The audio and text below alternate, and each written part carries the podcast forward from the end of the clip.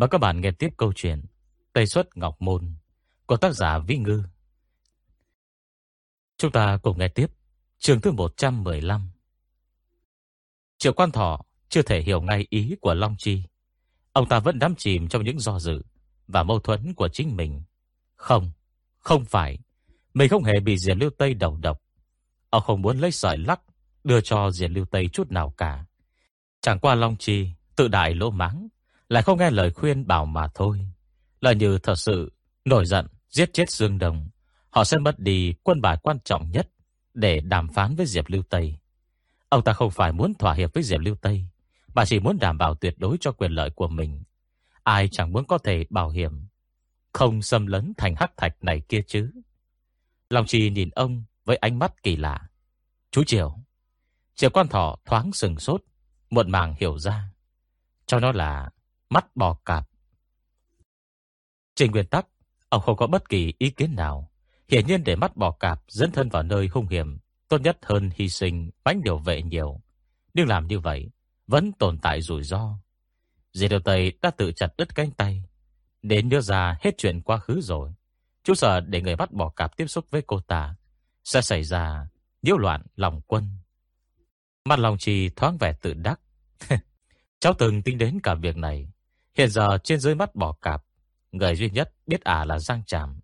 Đáng tiếc, hắn ta đang bị giam giữ. Bản thân còn khó bảo toàn tính mạng nữa kìa. Còn những người có thể từng gặp à đều bị trao cổ, dĩ nhiên, trên đời không có gì là tuyệt đối. Có lẽ sẽ có cá lọt lưới, nhưng cùng lắm cũng chỉ là nhân vật không tên tuổi. Nói xuông mà muốn xoay chuyển cục diện ư.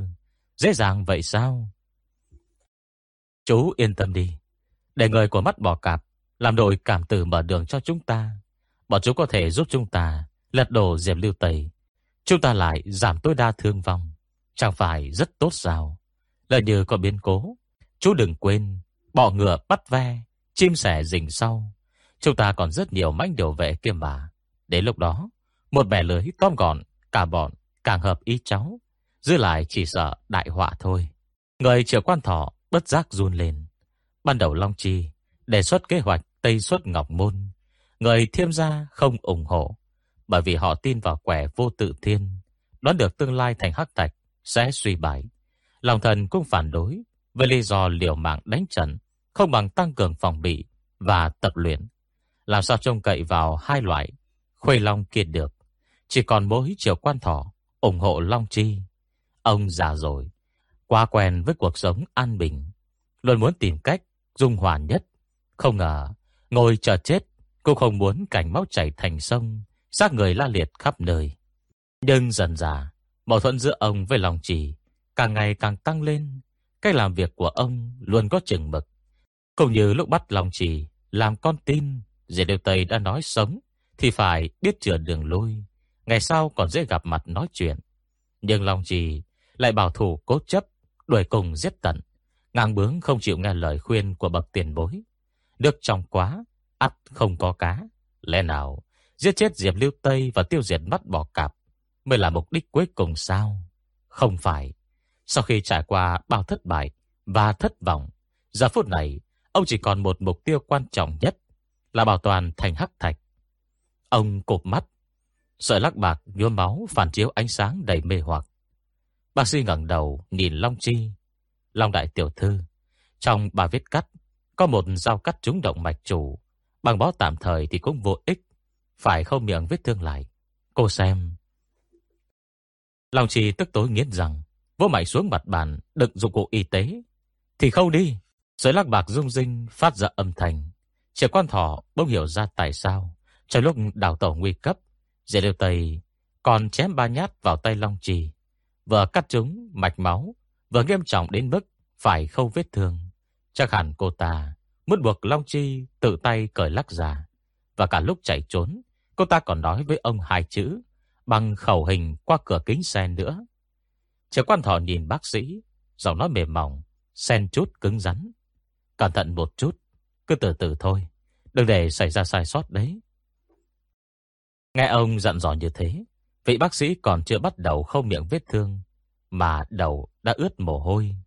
Trẻ quan thỏ đi đến cửa lều, gọi tên thủ lĩnh vô lâm về đến. ghé vào tai hắn, dặn dò vài câu. Tên thủ lĩnh Vu Lâm vệ ngơ ngác, nhưng thấy Triệu Quan Thọ mặt mày xa sầm, lập tức dằn bao nghi vấn trong lòng xuống, đầu óc chỉ có hai chữ phục tùng. Hắn khe gật đầu, rồi im lặng rời đi. Triệu Quan Thọ bình tĩnh quay lại, bác sĩ đang gây tề cho Long Chi. Ông vợ tán gẫu với à. Để đưa người của mắt bò cạp đến đây, cần bao lâu? Long Chi trầm ngâm. Cháu đã dùng lưỡi thay, thông báo cho mấy hang ổ gần đây nhất. Nhanh lắm, cũng phải nửa ngày đến một ngày. Thậm chí thì là hai hoặc là ba ngày. Từ lúc Giang Tràm xảy ra chuyện, có vài tên cấp cao không phục cháu, nhằm nhẹ đoạt chức vị. Ai giết được Diệp Lưu Tây, thì người đó lập công lớn. Chắc hẳn bọn chúng sẽ tranh nhau chạy đến đây thôi. Tới lúc đó, chú dân theo mánh điều về, mai phục sẵn. Chờ cháu rủ bọn chúng vào đầm thi thủy thì...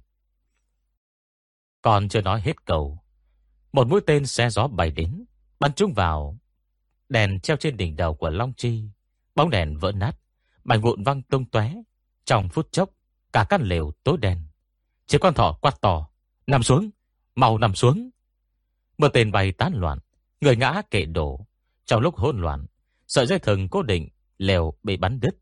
Lều lớn sụp xuống phân nửa, Trẻ quan thọ thừa dịp, trộm lấy sợi lắc bạc. Sau hai đợt bắn tên, bên ngoài dậy tiếng huyền náo. Vua lâm vệ phản ứng đầu tiên, tức tốc cầm theo vũ khí, chạy ra phòng ngự. Nhưng tất nhiên không tìm được nhân vật khả nghi nào. Trẻ quan thọ bỏ dậy, xài bước ra ngoài, quạt tháo. Vừa xảy ra chuyện gì?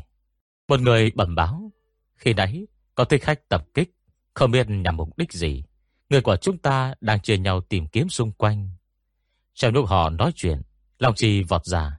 Vết thương của à chỉ mới không một nửa. Trên canh tay vẫn còn lủng lẳng sợi chỉ. Đôi chỉ đong đưa cây kim khâu cong cong như vóc cầu. À lớn tiếng hỏi. Chuyện gì đấy? Tên thủ lĩnh vua lâm về vô cùng căng thẳng đáp. Dạ Long, Long đại tiểu thư. Không biết kẻ vừa nãy là ai. Chỉ chớp mắt đã biến mất rồi. Người được cử đi tìm kiếm quay lại báo cáo tin tức.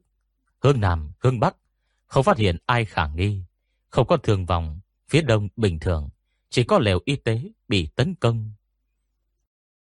Lòng Long Chi lạnh toát, biến hẳn sắc mặt. À vừa quay người chạy vào trong, vừa hô lớn, đưa đèn pin cho tôi.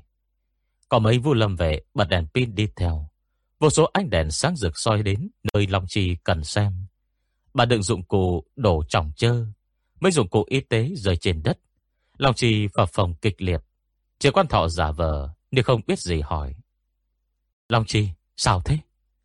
Long Chi giết từng chữ qua kẽ rằng Mất tâm huyền rồi. À quay người nhìn về phía gò đất cao cao Ở chính giữa khu lều. Nơi đó có một đầu rồng màu vàng đậm Từng đường lửa kéo dài từ miệng rồng Tạo thành hình tâm lưới bao trùm. Không thể chậm thêm nữa. Long Chi nhanh chóng kết bùa phép về phía đầu rồng kia Tức thì mắt rồng khẽ chuyển động trong tiếng kinh hồ của đám vũ lâm vệ, đầu rồng đột nhiên mang cả lưỡi lửa bay vút lên không trung, giống như một con rồng lửa thật dài, quét bốn phương tám hướng bên ngoài. Triệu quan thọ cảm thấy không ổn, lùi về sau hai bước, va vào lều bên cạnh. Thế xung quanh vẫn đang ngẩn người xem cảnh ly kỳ. Ông ta vội nghiêng người ra sau, khom lưng, nhét sợi lắc bạc bên dưới lều, lại trần xúc cát phủ lên ngụy trang, rồi tiến lên phía trước, Lúc này, lưỡi lửa của đầu rồng chậm rãi thu hồi, trở về vị trí cũ. Long Chi lầm bẩm, trong phạm vi mười dặm không có ai cả. Nếu thích khách bỏ chạy, trong thời gian ngắn chắc chắn kim tinh của đầu rồng sẽ phát hiện. Có kẻ nằm vùng, nhất định hắn vẫn còn đang ở trong khu trú đóng. À lại lớn tiếng ra lệnh, tất cả mọi người đến đây xếp hàng cho tôi. Nói đến đây, à bỗng im bặt, từ từ quay đầu lại nhìn về phía triệu quan thọ. Sông lưng triệu quan thọ, túa mồ hôi lạnh. Xong vẻ mặt của ông ta vẫn điềm tĩnh. Long chi. Long chi nhìn xoáy vào mặt triệu quan thọ, gằn từng chữ. Chú Triệu, tôi nhớ rồi. Khi nay Diệp Liêu Tây muốn nói chuyện với chú. À đã nói gì với chú hả? Triệu quan thọ vừa tức vừa sợ. Cháu nghi ngờ chú ư. Ông ta lấy lại bình tĩnh. Đúng là cô ta có nói với chú là hiện giờ mắt bò cạp, đã rơi vào tay cháu. Với tinh tình của cháu sợ rằng sẽ đuổi cùng giết tận. Nên nhờ chú giàn xếp nội bộ Hy vọng chú tha mạng cho đám người đó Chỉ vậy thôi Long Chi không tin Lúc xảy ra chuyện, Trong lều không có người lạ À không nói hết, Sau khi đèn tắt Tên bay như mưa Các lều tối đen như mực Quả thật à không dám chắc là có người lạ lèn vào hay không? Triệu quan thọ nổi giận. Nếu không tin, Thì cứ việc lục soát người chú đi. Long Chi nghiến rằng, Tuy rằng thỉnh thoảng À bất kính với triệu quan thọ, Nhưng còn chưa lỗ mãng đến mức Lục soát người của ông ta. Xong không lục soát Thì thật sự là không thể xóa bỏ mối nghi ngờ trong lòng. À quyết đoán ra lệnh, Lục soát cho tôi. Hai mánh điều vệ bên cạnh Trần trừ không dám ra tay. Lòng chỉ nổi cáu Sợ gì chứ? Cứ lục soát cho tôi. Lục soát toàn bộ. Không chờ một ai. Lục soát hết một vòng Mà không có thu hoạch gì. Thấy sắp sửa, Soát xong người cuối cùng. Mặt lòng trì long lên sòng sọc. Đáng lẽ ra, Tôi này miêu tính bao ngày của à Sẽ thành công mỹ mãn. Đào ngờ tình thế Lại đột ngột đảo ngược. Không được, Phải bình tĩnh. À vẫn chưa thua đâu. Lòng chỉ gắt, Nhổ lều, Lục soát từng tấc một. Cho dù đào ba thước đất lên Cũng phải tìm bằng được món đồ đó cho tôi. Lòng chờ quan thọ trùng xuống. E là đêm nay, Ông phí công rồi. Nghĩ đến đây, Ông ta lại cảm thấy may mắn phần nào. May mà không giấu sợi vác bạc trên người. Cho dù lát nữa, Long Chi tìm được, Thì cũng không biết ai làm. Chỉ cần một vài người nào đó đủ kín miệng. Ông kín đáo nhìn tên thủ lĩnh Vũ Lâm về kia. Hắn ta đưa mắt ra hiểu Ngầm hiểu với ông rồi cụp mắt. Vẻ mặt rất đối bình thường. Triệu quan thọ mừng thầm. Biết tiến lùi Là việc có chừng mực, Là nhân tài có thể cất nhắc. Lều y tế đã bị nhổ lên Và lục soát xong. Mấy manh đầu về, chuyển sang lều bên cạnh. Thế cọc lều bị nhổ lên, Mà lều cuộn lại. Ánh mắt triệu quan thọ bất giác né tránh. Trong lát sau, Ông nghe manh điều vệ báo cáo. Long đại tiểu thư, Chỗ này cũng không có. Triệu quan thọ khẽ giật mình. Không có á. Rõ ràng ông, Lòng trì nghiến răng nghiến lợi. Căn tiếp theo Lục chuyển sang liều khác, Chỉ quan thọ không nhìn được, Nhìn về chỗ đó. Sao lại không có nhỉ Trời sắp sáng Nền trời trắng bật như bụng cá. Xung quanh yên tĩnh như tờ. Quần thể cha đang màu muối trắng san sát nhau Giữa bãi cát mênh mông. Sâu trong các cỏ đất Chạp trồng có một con gà, Ngậm sợi lắc bạc, Đang hùng hục chạy trốn. Trấn Sơn Hà Nó không muốn chết nữa. Đúng là trời không tuyệt đường của gà. Khi đó lưng của nó bị gió thổi đến tê cóng. Lúc định chuyển sang chỗ khác Thì trần thấy ngoài lều Có người chôn gì đó xuống dưới.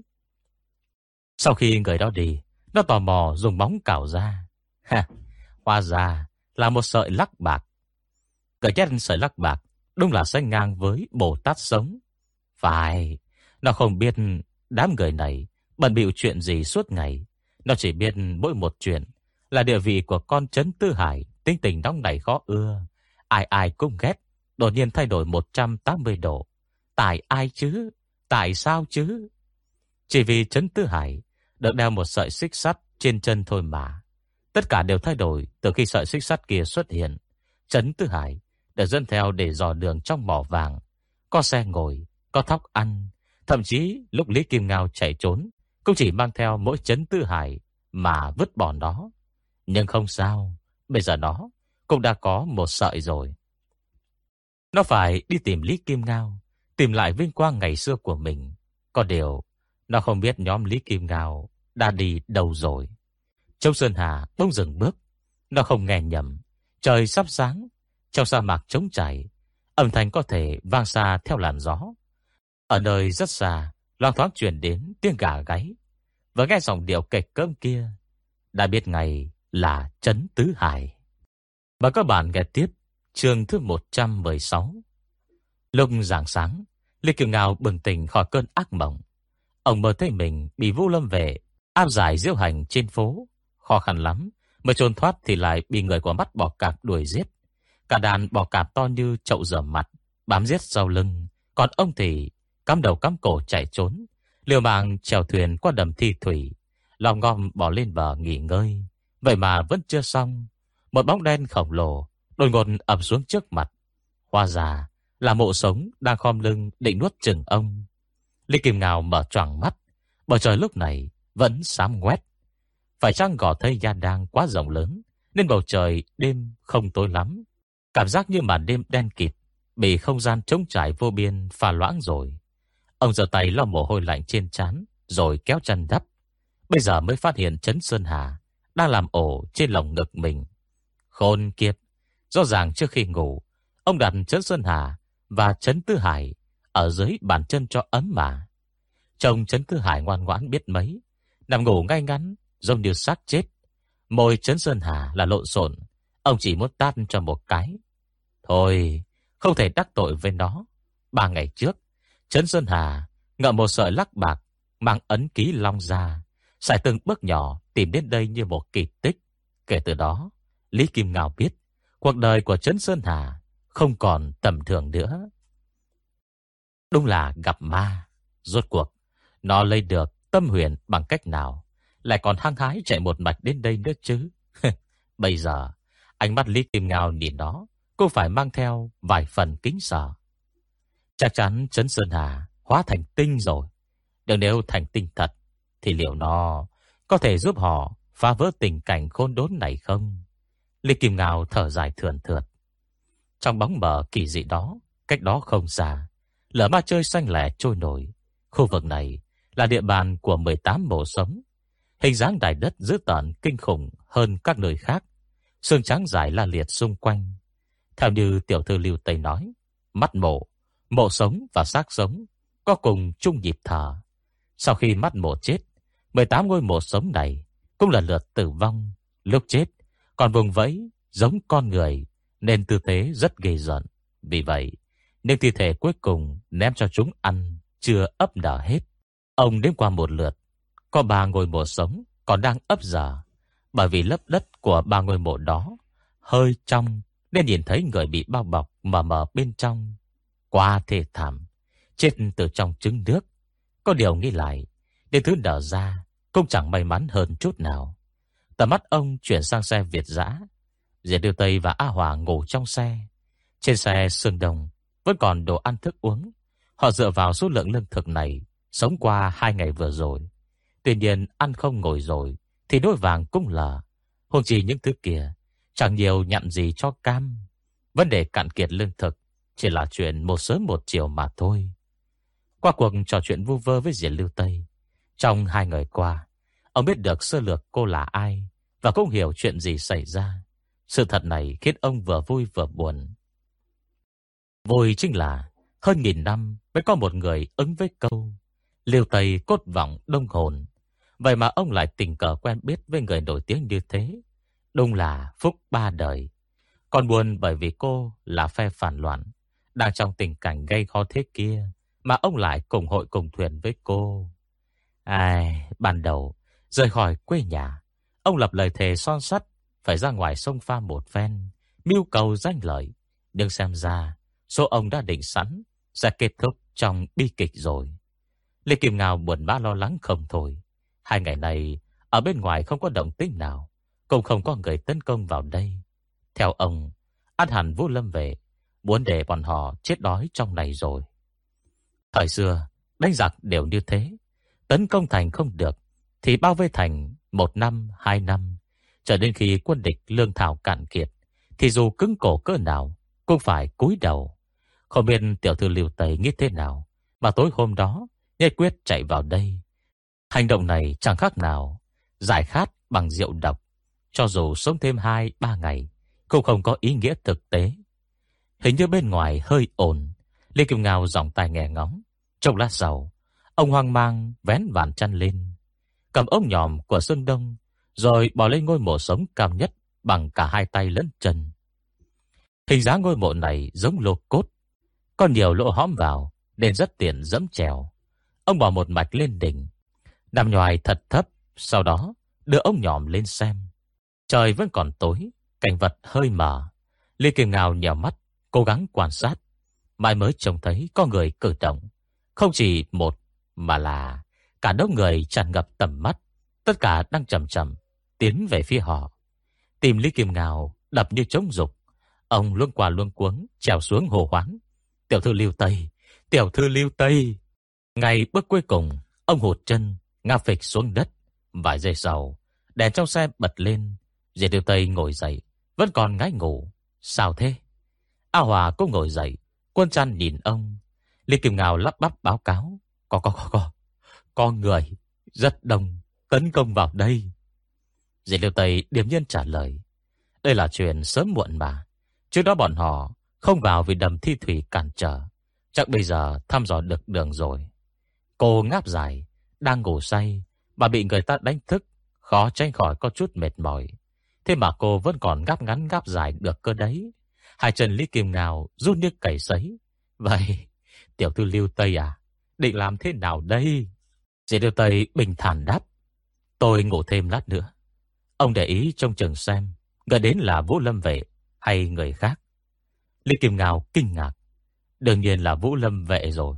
Ngoài trừ bọn họ ra, còn ai vào đây nữa? Dì Lưu Tây cười. Vậy thì chưa chắc.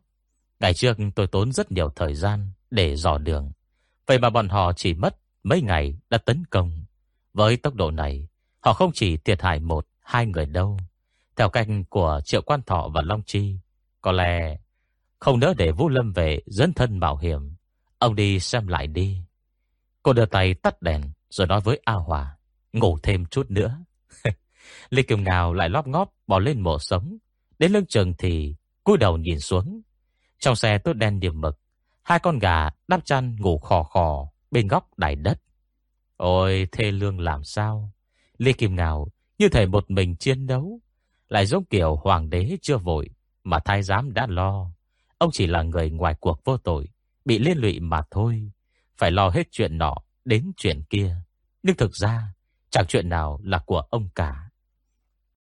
Thì Hùng bỏ lên đỉnh bộ sống lần nữa, do lạnh cóng cả chân tay. Lê Kim Ngào cầm ống nhòm, xem một hồi rồi đặt xuống, trả sát tay bịt vào tay, sau đó tiếp tục theo dõi. Cứ lặp lại vài lần như thế, sắc trời dần hừng sáng. Ông chợt phát hiện không chỉ những người đó đang đi, mà sát mặt đất còn có thứ gì đó đang chuyển động. Lý Kim Ngào nín thở. Khi khoảng cách rút ngắn hơn, cuối cùng ông mới nhận rõ đó là mắt bò cạp. Hơn nữa, không chỉ một con mà là một bầy cái tượng con lớn con nhỏ, lớn thì bằng cái bánh xe, nhỏ cũng cỡ cái chậu nước rầm mặt, đang tuồn về phía này như thủy triều, hệt như một cơn ác mộng. Lý Kỳ Ngào sợ đến mức không thốt nổi câu nào, gần như vừa bò vừa lăn xuống đất, mở miệng ra là răng đánh vào nhau lập cập. Tiểu thư Lưu Tây ơi, là mắt bò cạp, mắt bò cạp à. Trong xe im lặng hồi lâu, rốt cuộc diệt Lưu Tây cũng thức dậy. Cô không quan tâm người đến là mắt bỏ cạp, mà bực bội của trách ông trước. Ê, la gan của ông giống y như đường mập trước đây đấy. Lý Kim Ngào à, dù sao, ông cũng là người của Lý Gia, có lệnh bài phương sĩ, một mình ra ngoài sông sáo, cứ sợ hai hét toán lên thế kia, thì mất mặt qua đấy. Trời sắp sáng rồi, cô không ngủ nữa, rồi mắt ngồi dậy. Tâm huyền cuốn trên cổ tay phải, tỏa ánh sáng bằng bạc. Cô bảo A Hòa, tôi muốn rửa mặt, chuẩn bị đồ giúp tôi. A Hòa gật đầu. Hai ngày qua, dễ điều Tây chỉ còn một bàn tay, nên rửa mặt hay làm gì cũng bất tiện. Toàn bộ đều nhờ A Hòa giúp đỡ. A Hòa rót nước lọc vào cốc, bầm kèm đánh răng lên bàn trải, rồi đưa cho Diệp Lưu Tây. Diệp Lưu Tây đánh răng, Lý Kim Ngào quanh quanh cô. Tiểu thư Lưu Tây là mắt bò cạp đây. Bò, bọn họ giết người như qué. Ai cũng bảo cô giết răng chạm, để bọn họ kéo đến trả thù đây. Diệp Lưu Tây đánh răng xong, nhận lấy cốc nước từ trong tay của A Hòa, xúc miệng ủng ục rồi nhổ ra. Phải. Lý Kim Ngào hận không thể sốt ruột thay cô. Tiểu thư Lưu Tây à, lửa cháy đến mông rồi. Dễ Lưu Tây cười thản nhiên. lửa cháy đến mông thì cứ là dở mặt cái đã. Lý Kim Ngào không hiểu sao suy nghĩ của cô nữa. Sốt ruột dậm chân. Hiện tại tôi nào có tâm trạng rửa mặt. Tiểu thư Lưu Tây à, chúng ta sắp chết đến nơi rồi. A Hòa im lìm, bắt khăn đưa cho cô. Dê đưa Tây lo mặt, rồi ngước mắt nhìn Lý Kim Ngao. Vẫn còn một cách để giữ mạng. Hai mắt Lý Kim Ngao sáng rỡ. Cách gì? Mấy ngày qua, tuy ông lo lắng hãi hùng Nếu mỗi lần thấy Diệp Lưu Tây, trong lòng vẫn luôn ánh lên một tia hy vọng. Chồng cô không giống như người lâm vào bước đường cùng. Bên đầu cô vẫn còn dấu lá bài tẩy thì sao? Dì Đưa Tây hỏi ngược lại. Ông từng diễn vở, tuy đà kim chi, chưa? Phò mã quách ái đánh công chúa. Theo luật thì quách tư nghi là bố cô không thoát khỏi liên quan. Sau cùng ông ta hành động thế nào? Lê Kim Ngào ngập ngừng. Chói, trói con trai lên điện. Đúng, rũ sạch quan hệ, phủi sạch tội lỗi. Hai người có thể học theo cách đấy. Trường Lùng đánh trận, hãy quay giáo cho tôi rồi giao nộp cho bọn họ. Đây gọi là nhìn rõ tình thế, bỏ tối theo sáng. Bên đầu người mắt bỏ cạp cao hứng, còn hậu đai hai người ấy. Lý Kim Ngào không thốt nổi câu nào nữa. Dẻ lưu tây lấy lọ xịt khoáng trong túi giờ mặt của Xuân Đông ra. Hơi ngửa cầm khép mắt, nhẹ nhàng ấn vòi phun. Mà sương lạnh lạnh phủ lên gương mặt, mang đến cảm giác thư thái. Trong tình cảnh này, bà cô vẫn nhàn nhã, hưởng thụ như thế. Quả thật là xa xỉ. Khoe môi cô cong cong, đã nụ cười rất nhạt.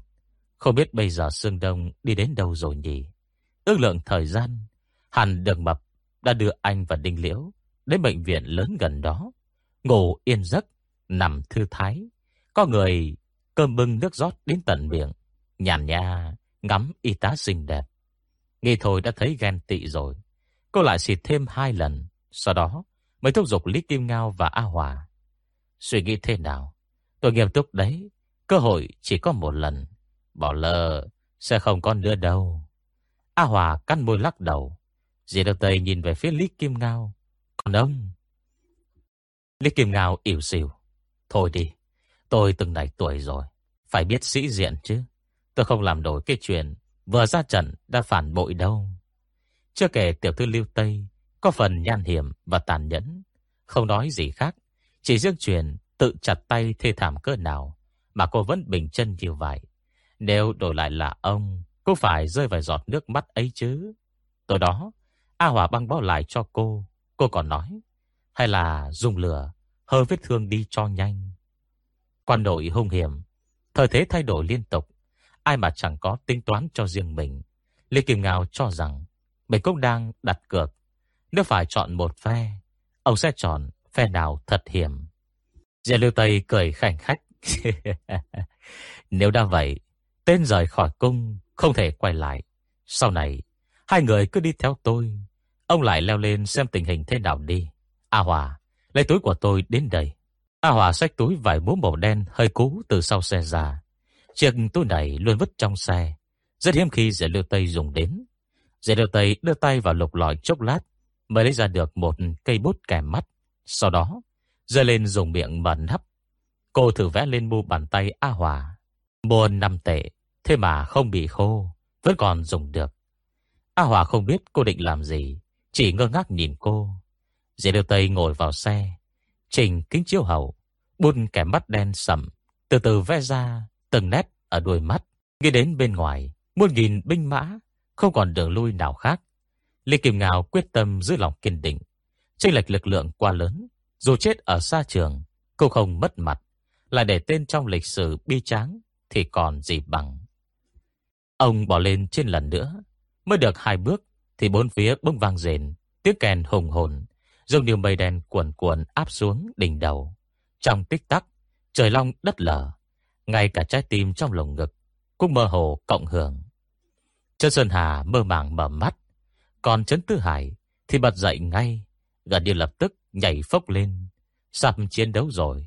Đúng vậy, nó cảm giác được điều này. Trần Tư Hải nó được sinh ra là đã dành cho những cuộc chiến gian nguy và kịch tính, không giống như con gà nào đó. Nó khinh thường liếc Trấn Sơn Hà, có bề ngoài hèn mọn, bên trong thối nát. Chỉ biết định nọt kiếm lời. Đáng lẽ Trấn Sơn Hà đã bị bỏ rơi rồi.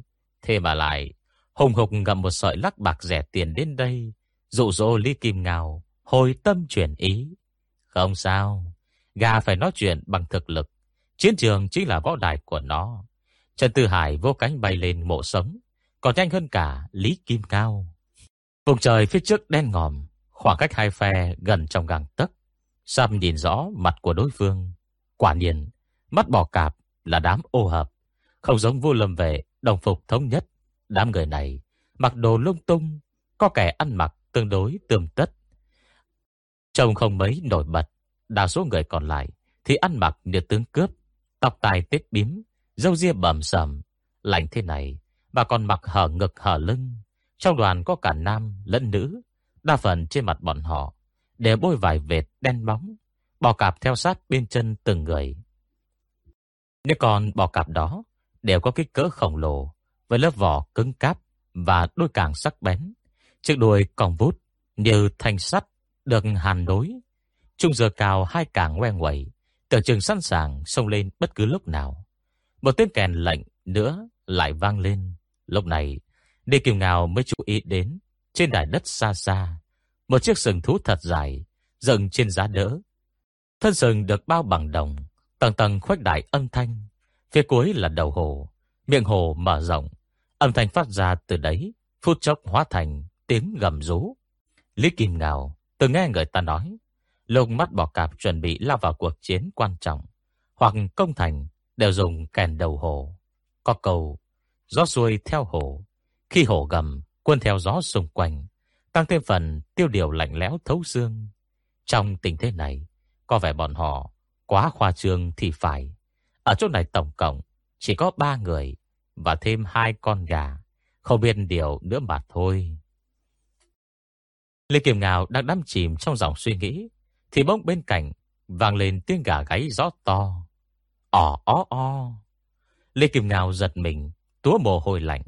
Không phải vì cản lệnh, mà là vì tiếng gáy của con gà. Trấn Tư Hải đang dạng hai chân như đứng tấn, cổ dướn thật cao, lông hai bên cánh dựng đứng, dốc toàn bộ sức lực, cái vang về phía đám người bò cạp đông nghịt kia, như thể phải tranh cao thấp với tiếng kèn của bọn họ vậy. Giỏi lắm, trên người Trấn Tư Hải không bao giờ thiếu dũng khí ngút ngàn. Mắt bò cạp cười ồ lên, cùng lúc đó, mấy mươi người đồng thời giơ cung nỏ, sau vài tiếng vùn vút, mấy mươi mũi tên xe gió bay về phía mộ sống. Lý Kim Ngào tung mình lăn xuống, thở tay túm xích sắt, buộc chân chấn Tư Hải, một người một gà chật vật, đạp thẳng xuống mặt đất, khiến cát bụi rơi lên mồm mịt. A Hòa bị sặc, đưa tay lên bịt miệng mũi, còn Diệt Liêu Tây thì quay đầu nhìn Lý Kim Ngao, tại cô khe hất. Vừa khéo hoàn thành nét vẽ của đuôi bò cạp cuối cùng trên khóe mắt phải. Mời các bạn nghe tiếp trường thứ 117. Lý Kim ngào sưng sờ nhìn cô, con bỏ cạp nơi khóe mắt như thể vật sống, vành cao chiếc đuôi và dơ hai càng hung hãn lên. Trong mắt đèn lấy của cô, đều sắp bị nó lôi ra ngoài vậy. Đôi đồng tử anh lên tia sáng khiếp người. Ngoài kia, chuyển đến tiếng quát thổ lỗ. Dìa lưu tây đâu? Chui ra đây! Dám giết chảm già của bọn tao. Nợ máu, phải trả bằng máu. Vô số người lên tiếng hùa theo. Giết à, nợ máu, phải trả bằng máu. Lê Kim Ngào lắp bắp. Tiểu tiểu tiểu, tiểu thư Lưu Tây ơi, bên, bên, bên ngoài. Diệp Lưu Tây dặn dò. Được rồi, hai người đợi trong xe đi. Lê Kim Ngào cho rằng cô còn chưa rõ tình hình nguy hiểm lúc này. Không được đâu, tiểu thư Lưu Tây à. Cô vừa ló mặt ra là bọn họ sẽ bắn tên đây. Cô định làm thế nào đây? Dì đưa tay ngửa đầu, đến đỉnh ngôi mộ sống. Yên tâm đi, lòng chị đã làm giúp tôi chuyện khó khăn nhất rồi. Cô còng ngón tay lại và đưa lên môi. Tiếng huyết sáo lành lành vang lên như dòng suối chảy. Âm thanh không lớn nhưng lại rất đặc biệt. Chỉ cần để ý thì tuyệt đối không thể bỏ qua. tiếng huyền áo bên ngoài dần lắng xuống. Dì đưa tay hạ tay xuống. Khe lắc cánh tay cho ống tay áo trượt xuống để che đi sợi lắc bạc trên cổ tay. Sau đó, nhanh chóng trèo lên màu sống. A Hoàng ngẩng đầu, do mắt nhìn theo cô trèo lên đỉnh. Cô biết, khi nay diệt liều tây, thổi tiếng còi, báo hiệu bò cạp. Nghe nói, người có mắt bò cạp, ai ai cũng biết. Chỉ riêng người ngoài, không thể nào biết được bí mật này. Tiếng còi hiệu khá đơn giản, dùng để thay thế cho những lời thường dùng như nguy hiểm, rút lui, an toàn, người mình đừng ngộ thương. Chắc tiểu thư liều tẩy vừa thổi còi mắc ý nghĩa là người mình rồi. Điều nên phá vỡ cục diện này thế nào đây? Biết thổi tiếng còi hiệu bò cạp, không phải là chuyện to tát. Dạ diện Liêu tẩy đứng trên đỉnh mộ sống.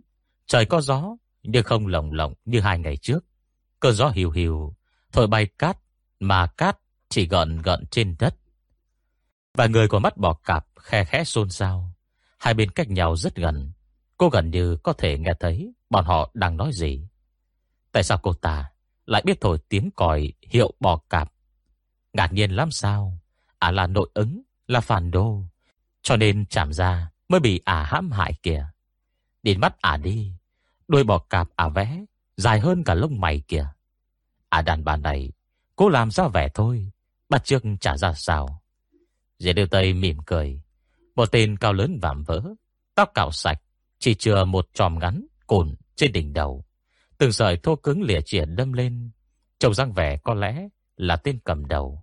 Gà sạch thành đào to bản nặng trịch, giống như bẻ lưỡi dao cầu ra để dùng.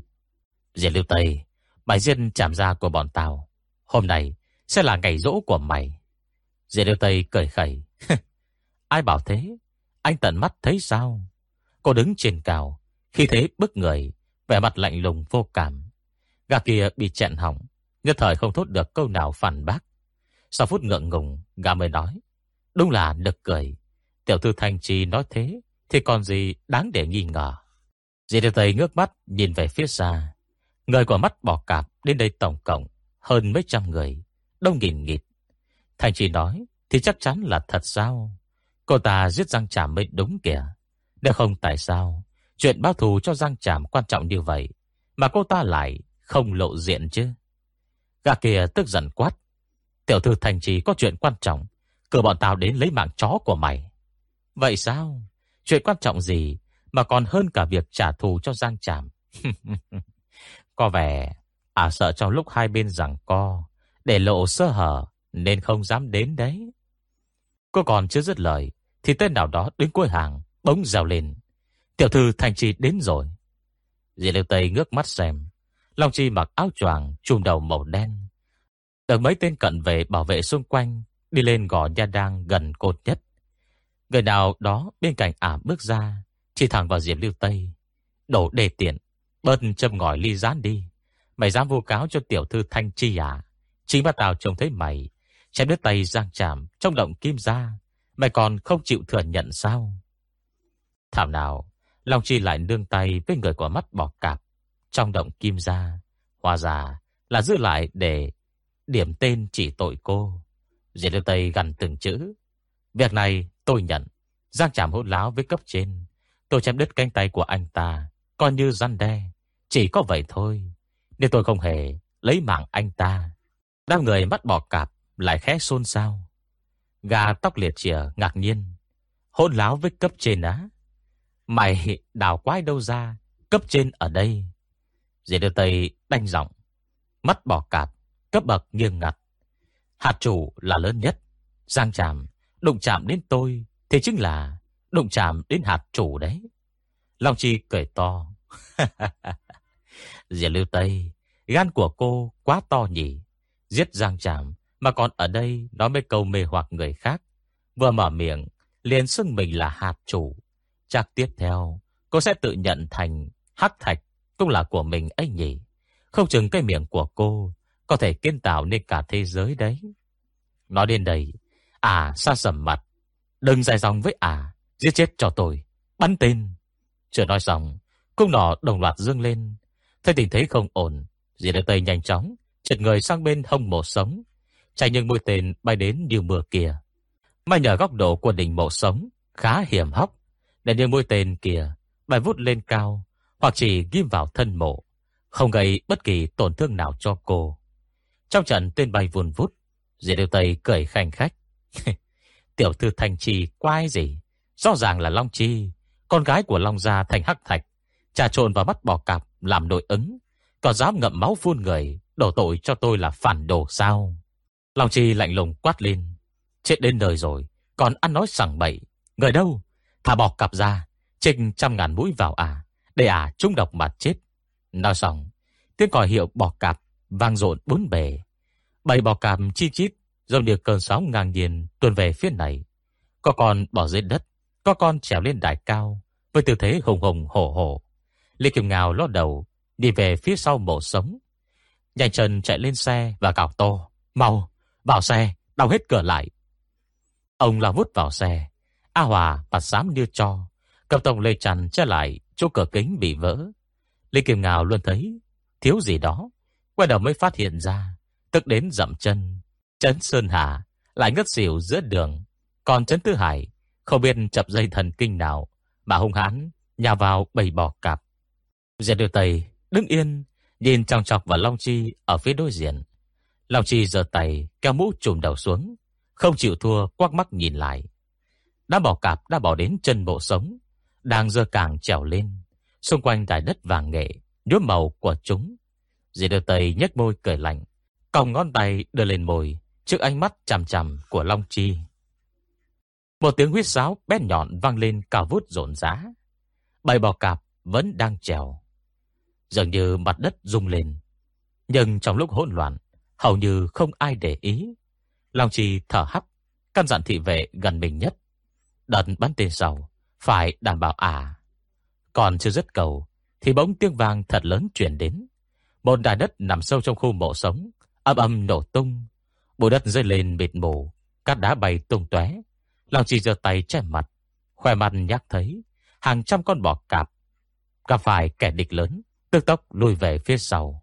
Người của mắt bò cạp khản giọng hô to, Bò cạp vàng, Là bọ cạp vàng. Qua lớp bụi mù mịt Hình bóng con bò cạp khổng lồ Dần dần hiện ra. Tỏa thân nó vàng óng Càng như gọng kìm Đôi lắc lư trong khoảng không. Chân cao 2, 3 mét Thoát cái bò lên đỉnh mộ sống Ngang nhiên nằm bên chân Diệp lưu tây. Cổ họng Long Chi thắt lại Vô thức lùi về phía sau một bước. Không phải đợt chiến đấu với mắt mộ Còn bò cạp vàng này Đã chết rồi ư Sao lại? Diệp lưu tây cười to. Long Chi có biết tại sao Lúc sáng lập mắt bò cạp, Tôi yêu cầu mọi người Nuôi một con bò cạp không? Người thông lĩnh người, Bò cạp thông lĩnh bò cạp. Bò cạp chúa Nuôi bò cạp con Hiện nhiên đó sẽ là vua của bò cạp.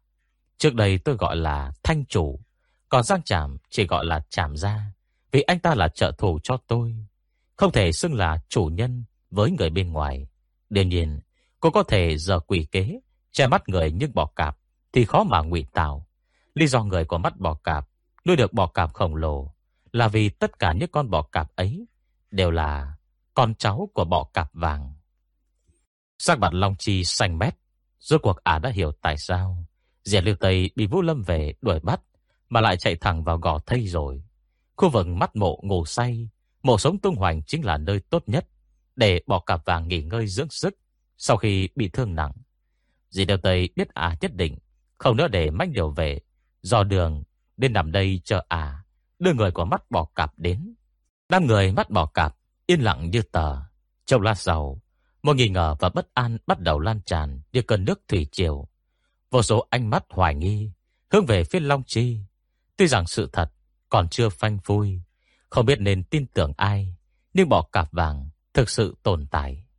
Đám bỏ cạp con cũng tỏ rõ sự kính sợ. Long trì đứng bất động, Xem tình thế không ổn. Bách điều về đóng giả cận vệ bên cạnh à Hạ giọng nói, Long đại tiểu thư, May mà chúng ta đã chuẩn bị bên ngoài, Sẵn sàng ra tay bất cứ lúc nào. Tình huống bây giờ không ổn lắm, Hay là ra tay đi. Long trì khẽ ừ một tiếng. Tổng cộng có 6 manh đều về Đi vào đây với à.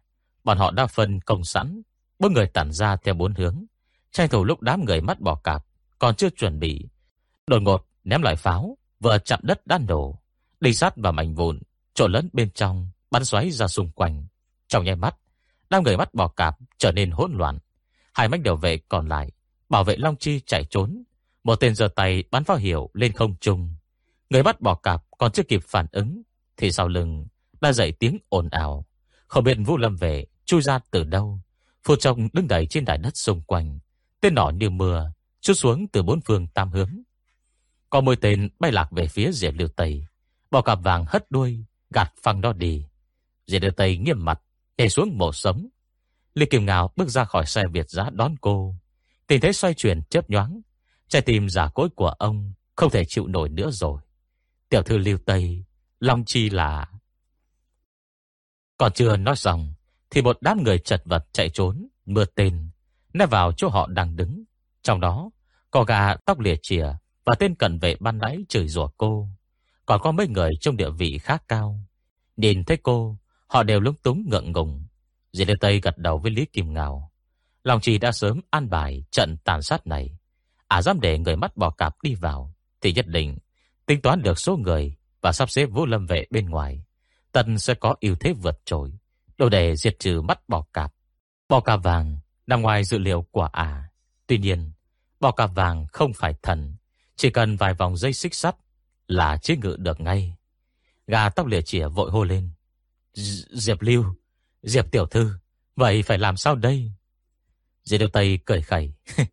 Hỏi tôi làm gì? Tôi phải có trách nhiệm với chuyện sống chết của các người à? Nếu tôi chịu trách nhiệm. Các người có nhận tôi là chủ nhân không? Bầu không khí tức thì im bặt. Tiếng hò hét bên ngoài càng lúc càng inh ỏi. Người có mắt bò cạp Liên tiếp bị trọng thương, Được đưa vào con đường giữa các mộ sống Để né tránh. Cả nền đất loang lổ, vết máu, Từng đào kiếm chém vào nhau, Càng lúc càng gần. Thỉnh thoảng còn trông thấy, Càng bò cạp bị chặt đứt. Bỗng dưng có người hét lên, Nhận chứ, Chỉ cần sống sót, Chúng tôi sẽ nhận tiểu thư làm chủ nhân. Chẳng mấy chốc, Âm thanh này nối liền không dứt. Nhận chủ nhân. Cô ấy có bỏ cạp vàng. Bỏ cạp của chúng ta Đều đã nhận bỏ cạp chúa. Sao chúng ta lại không nhận? Chỉ cần còn sống, Tôi sẽ nhận chủ nhân. Tiếng ẩm ý như sóng chiều dâng cao. Không biết ai gọi Tây chủ. Trước, Người sau lập tức học theo. Tiếng gọi Tây chủ Nhất thời ngân dài. Đại mặt Diệp Liêu Tây thoáng nét cười. Cô chỉ vào nơi bỏ cạp vàng vừa xuất hiện. Mấy rừng đồ chôn trong đó Các người kéo ra đầy đi. Cả tông liệt chìa Dẫn theo mười mấy người, Lôi các dương đổ lên. Trên giường có khóa, Gã lê rìu của tên bên cạnh, Chém bay ổ khóa, Sau đó mở nắp dương lên. Tiếng họ bên ngoài vẫn vang rền. Xong nơi đây Đột ngột yên tĩnh đến lạ. Đó là súng, với đủ mọi kích cỡ. Thân súng màu đen, Lạnh lẽo bóng loáng Giờ như có thể phản chiếu bóng người. Diệt liêu tây cười nhạt, Cô buông thong tay, Sợi lắc bạc trượt xuống. Cô móc tay vào lắc, Rồi ngắm sợi lắc óng ánh. Lúc họ ở đồi Bạch Long Rồi có chuyện quái dị xảy ra. Khi đó, Mọi chuyện vẫn chưa rõ ràng. Có một đêm, Sư Đông gọi cô đến, Đưa một cây súng cho cô Và hỏi cô biết dùng không. Cô nhớ hình như Mình trả lời là biết, Nhưng không thành thạo lắm. Sau cùng, cô còn dắt súng vào sau lưng Với động tác tự nhiên và thành thạo. Về sau mỗi lần nhớ đến chuyện này, Cô đều cảm thấy kỳ lạ. Nếu cô biết dùng súng An hẳn đã từng tiếp xúc. Tuy nhiên quan nội không có súng, Cô lại không thiếu tiền. Tại sao vận chuyển hàng hóa nhiều lần như vậy, Mà chưa bao giờ Mang món đồ thực dụng này vào đây? Sau khi chặt tay, Cô lấy lại trí nhớ, Đồng thời tìm lại được suy nghĩ ấy của mình. Cô sợ vật này Phổ biến Thì khó có thể khống chế, Ngược lại còn gây hại cho mình. Vì vậy bèn dứt khoát Giữ kín bí mật với mọi người. Và cất giấu đến tận bây giờ. Bởi lẽ cô không tin tưởng ai tuyệt đối cả. Cô nghĩ một ngày nào đó, Có thể phải dùng đến chúng Để phản kích lại trong lúc đường cùng. Cô nắm sợi lắc trong tay. 17 tuổi, Cô dẫn Giang Tràm Trốn thoát khỏi mỏ vàng. Từ đó sáng lập ra mắt bò cạp. Để khi mắt bò cạp đủ mạnh mẽ, Uy hiếp thành hắc thạch, Thì cũng ngót nghét 7 năm. Hôm nay, đã dẹp tan tình thế nguy khốn. Xong không biết cần bao nhiêu ngày đêm Mới đánh từ gò thây gia đăng Đến thành hắc thạch. Người nắm lợi thế trong tay, Mới có tư cách ngồi vào bàn đàm phán. Chỉ khi cô Chỉ thức trở thành mối uy hiếp Với thành hắc thạch Triệu quan thọ mới cân nhắc đến đề nghị. Không xâm chiếm thành hắc thạch của cô, Thành tâm dùng giang trảm Và cao thâm để trao đổi. Lão thần cũng sẽ Ngồi xuống bàn đàm phán, Lấy đại cục làm trọng, Đáp ứng điều kiện của cô. Cô không thể trông cậy vào Long Chi nhưng người Long ra Biết gầy tâm huyền Không chỉ có mình Long Chi Đúng không? Cô tiến hành giáo giết Bất kể ngày đêm Dù sao Ngày tháng còn lại của Sương Đông Không còn nhiều nữa. Hết chương thứ 117 Hết chuyện ạ. Bây giờ đến à, các phần ngoại truyện. Mời các bạn nghe tiếp. Ngoại truyện quan ngoại, Sương Đông. Thời điểm đẹp nhất ở Lop Nu là vào tiết thu xe lạnh.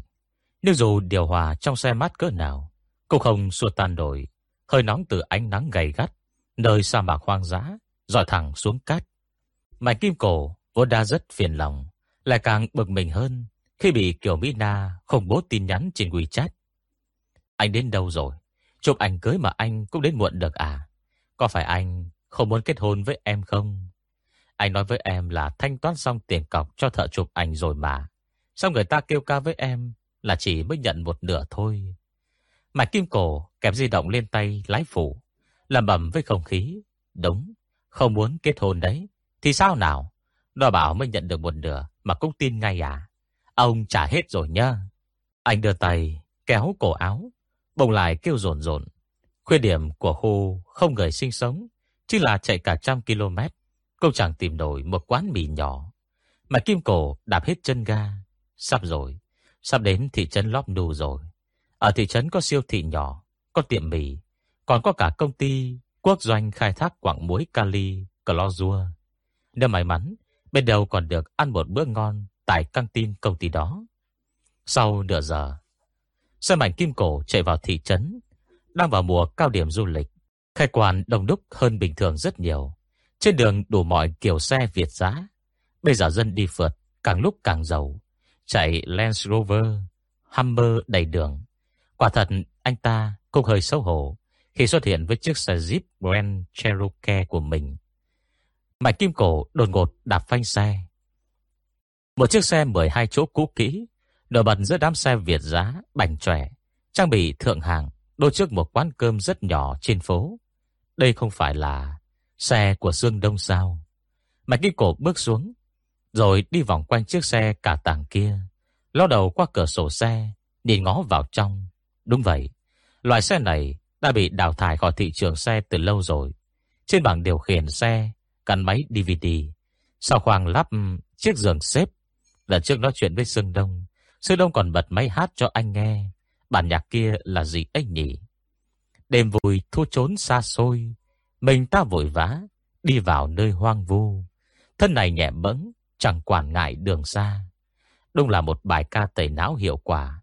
Đến bây giờ anh ta vẫn ngầm ngàn được giai điệu kia đấy. Mạch Kim Cổ vui mừng qua đối, đi thẳng vào quán cơm, còn chưa thấy người đã réo gọi ẩm ý. Mẹ đông, mẹ đông. Trong quán rất đông khách, ai đấy nghe thấy tiếng gọi, đều đồng loạt ngẩng đầu nhìn anh ta. Duy chỉ Sương Đông là không thấy đầu. Mạch Kim Cổ đang buồn bực, thì nghe thấy giọng anh vang lên từ phía sau. Tránh đường. Anh ta quay đầu nhìn lại. Sư đồng đang bừng đĩa giấm nhỏ xin từ ông chủ. Đi thẳng đến trước bàn nhỏ, đặt bát mì đầy rau, đầy góc quán, mà chẳng buồn ngó ngàng đến anh ta. Mạch kim cổ, chưa mặt đến ngồi cùng. Mẹ đông, ăn mì à? Sư đông cúi đầu, vành bu che khuất gương mặt. Đừng nói thái độ vui vẻ. Ngay cả sắc mặt anh, cũng chẳng thèm lộ ra cho anh ta thấy. Tôi nói rồi, tôi không ý kiến về việc nhận cậu làm con trai. Có điều bố cậu phải cầu hôn tôi trước, sự chứng kiến của mọi người kìa. Nếu bố cậu đồng ý, thì hãy gọi tôi là mẹ. Mẹ Kim Cổ mặt dày giạt điếc. Mẹ Đông à, mẹ có biết mình đã thành từ khóa tìm kiếm hot trên mạng rồi không? Người nổi tiếng rồi đấy. Tạp chí ra ngoài gọi điện thoại cho tôi. Hỏi tôi có thể liên lạc, mời mẹ phỏng vấn không kìa. Bạch Kim Cổ quen biết Dương Đông từ lâu. Nhưng thật sự thân thiết thì mới chỉ bắt đầu từ 9 tháng trước. Lúc ấy, ông chủ lớn tên là Liễu Thất ở Hà Mi, có cô con gái nuôi Đình Liễu, mất tích ở khu đồi Bạch Long. Ông ta tập trung những người dẫn đường có kinh nghiệm để dẫn đội đi tìm người, sẵn sàng trả thù lao hậu hĩnh. Trong đám ứng viên, Mạch Kim Cổ mạnh dạn thể hiện nhất, cuối cùng giành được mối này. Nghi công khéo, nơi Đình Liễu mất tích, trùng hợp là nơi anh ta từng dẫn đội đến trú đóng. Lè ra tìm kiếm người mất tích ở khu không ai sinh sống một, hai tuần, không có kết quả, thì đều phán đoán là đã chết. Sao liêu thân rất cố chấp, khăng khăng muốn bọn họ tìm đi tìm lại. Quả nhiên đến lần thứ tư, vào đồi Bạch Long, bọn họ tình cờ gặp một chiếc xe chạy ra. Trên xe có đình liễu và hai người mạnh kim cổ quen là Sương Đông và Đường Mập. Hơn một tháng sau, Sư Đông xuất viện. Mạch Kim Cổ gặp lại anh trên cung đường lóp nù. Sư Đông nói với anh ta rằng mình không có ý định trở về Tây An nữa, muốn ở lâu dài tại vùng này. Ở lâu dài là điều rất bình thường. Nhưng sư Đông định làm gì ở đây? Quay về nghề cũ thì quá khó khăn. Nước bọt của những người trong ngành có thể dìm chết anh. Nhưng Sương Đông không bận tâm. Cởi trừ đáp lại rằng chỉ cần chịu bỏ công sức thì nghề nào cũng có thể hái ra tiền. Anh nói được, làm được. Về sau mảnh Kim Cổ thường xuyên gặp anh, có khi Sương đồng chở khách thuê, có khi vận chuyển hàng hóa. Nơi nào thiếu người thì anh sẵn lòng làm công ngắn hạn. Nhưng với một điều kiện, chỉ ở trong vùng này và cung đường này, anh không đi xa. Muốn ra vào cung đường Lóp Nu, phải đi qua quần thể gia đăng ở đồi Bạch Long. Rất nhiều lần, mảnh Kim Cổ gặp Sương Đông, đô xe ngồi ven đường, trông về phía đồi Bạch Long hoang vắng. Lần nào, cũng ngồi thật lâu. Mạnh Kim Cổ tò mò hỏi, cậu ngồi đây làm gì? Sư Đông trả lời rất quái gở. Chờ gió cát nổi lên. Ôi mẹ ơi, Mạch Kim Cổ phát sầu, còn chờ gió cát nổi lên á. Cậu rảnh rỗi sinh đông nổi sao?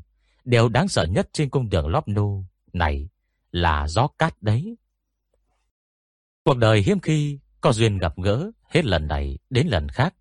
Đôi khi gặp gỡ nhiều lần, sẽ tạo nên tình bằng hữu. Mà Kim Cổ cảm thấy công việc chạy vặt kia không vẻ vang gì.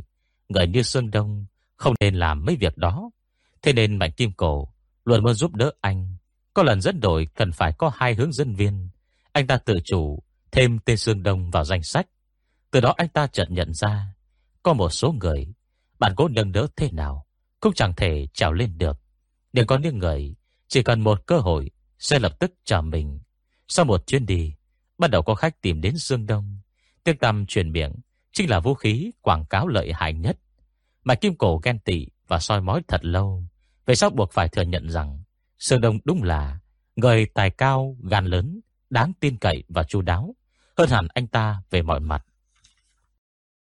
Có lần Sương Đông rảnh rỗi, chỉ bảo cho một đồng đội cách tận dụng tối đa và lì.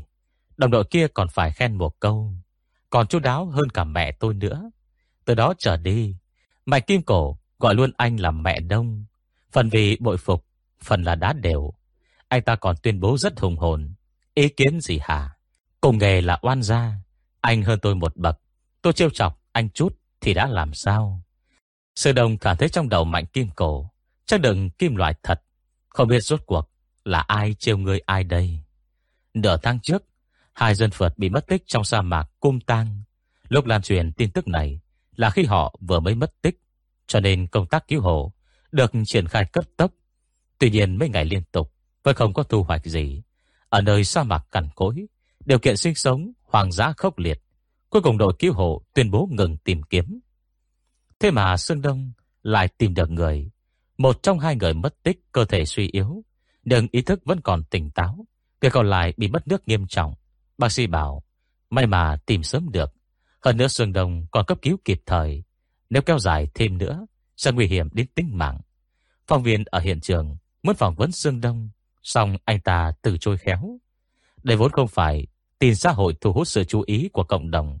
Nếu do phóng viên không chịu từ bỏ ý định, đăng bài giật tít, còn kèm ảnh của Sương Đông, bài đăng lên chưa đến 10 phút, là từng có người đứng ra, xác nhận người này chính là Sương Đông trong sự cố, Sơn Trà Đen.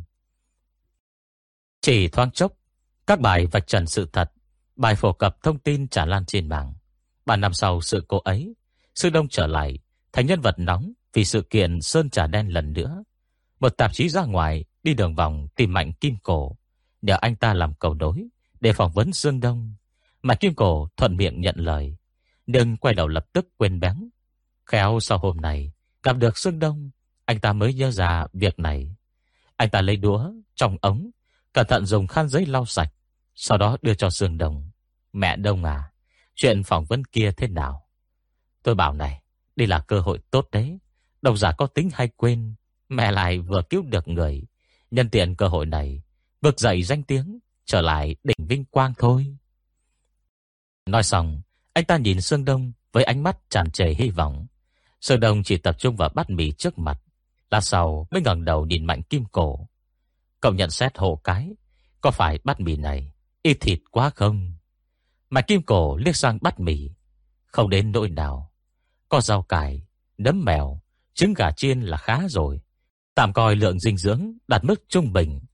Trong đường vẫn còn rất nhiều người Nài lưng kiếm từng đồng từng cắt Mà không đủ ăn kia kìa. Sơn Đông nhìn chằm chằm bát mì Rồi lắc đầu. Kiểu gì lưu Tây cũng chế bát mì này quá ít thịt, Gọi thêm thịt vậy. Anh giơ tay gọi ông chủ, Làm phiền cho thêm một phần thịt bò. Ông chủ nhanh chóng thay một đĩa thịt bò mang đến, mà kim cổ không thể nhịn được nữa. Bạn gái của cậu, Nghĩ cậu ăn uống thiếu thịt Nên gọi thêm thịt cho cậu à? Sương Đông gật đầu, Cầm đũa gắp thịt bò, Nhúng vào nước canh nóng hổi, Rồi đưa lên miệng. Trong giây phút đó, Khoe môi anh đong đầy nét cười. Mạnh kim cổ thắc mắc Diệt Lưu Tây Chính là con nhỏ tôi từng gặp ở đồi Bạch Long. Sư Đông xa sầm mặt. Mạnh kim cổ vội sửa lời À là cô gái xinh đẹp kia đúng không? Ôi mẹ đông à Đừng ảo tưởng nữa được không? Không theo đuổi được thì thôi Đầu đến rồi, Bị đả kích tinh thần thế chứ. Lêu Tây gọi thêm đĩa thịt cho cậu à.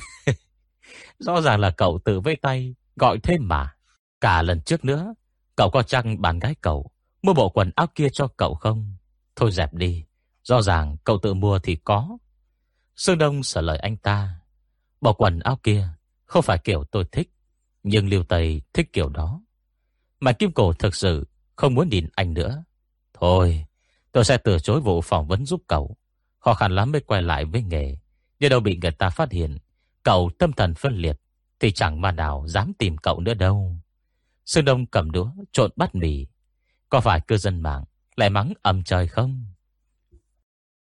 Mạch Kim Cổ lấy điện thoại di động ra, Vừa mở máy, vừa lắc đầu. Không luôn, Chưa khác này khác, Vật đổi sao rời. Năm xưa người ta nghiêng về một phía, Lần này mỗi bên một nửa. Khá đông người đứng ra nói đỡ cho cậu. Tôi đọc cậu nghe nhé. Tay anh ta vuốt màn hình. Chuyện nào ra chuyện đó, Bây giờ người ta cứu được người. Lẽ nào vì chuyện sơn trà Mà làm gì cũng vắng mỏ ư? Chuyện này đúng là lạ. Trong vụ sơn trà đen, Tuy rằng Sương Đông hơi ích kỷ, Nhưng cũng phải đổ tại trận bao cát kia chứ. Tôi dám cá, Nếu đêm đó không xảy ra bao cát, Thì có người còn cho rằng Màn cầu hôn ấy vô cùng lãng mạn nữa kìa. Trên đời có mấy người ghê gớm thật đấy, Còn không cho phép người ta hối cải làm người nước cơ đấy. Đúng là loại chỉ biết núp sau màn hình cào phím mà thôi. Sao không ra sa mạc cứu người đi? Sương Đông căm cúi ăn bì Không nói lời nào, Mà kim cổ bấm tạc lưỡi. Eo ơi, mẹ đông, Bình luận này còn dữ dội hơn này. Chuẩn phan não tàn của cậu luôn, Cậu nghe nhé. Trên thế giới này, Nhan sắc mới là chi nghĩa. Sương Đông đẹp trai côn ngầu, Tôi mặc kệ, Tôi thích anh ấy đấy, Thì sao? Sương Đông nhíu mày, Đó là ai? Mạch Kim Cổ xem tên tài khoản, Tên là Đóa liễu quý hiếm Ở mỏ vàng. Đinh liễu. Sương Đông giờ khóc giờ cười, Thì ra là đinh liễu giờ trò. Anh chợt nhớ đến gì đó, ngẩng đầu hỏi. Tôi nhớ hai ngày nay cậu và nhắc đến chủ đề này, Mạch kim cổ liền ủ ê, Phải, Chán chết được.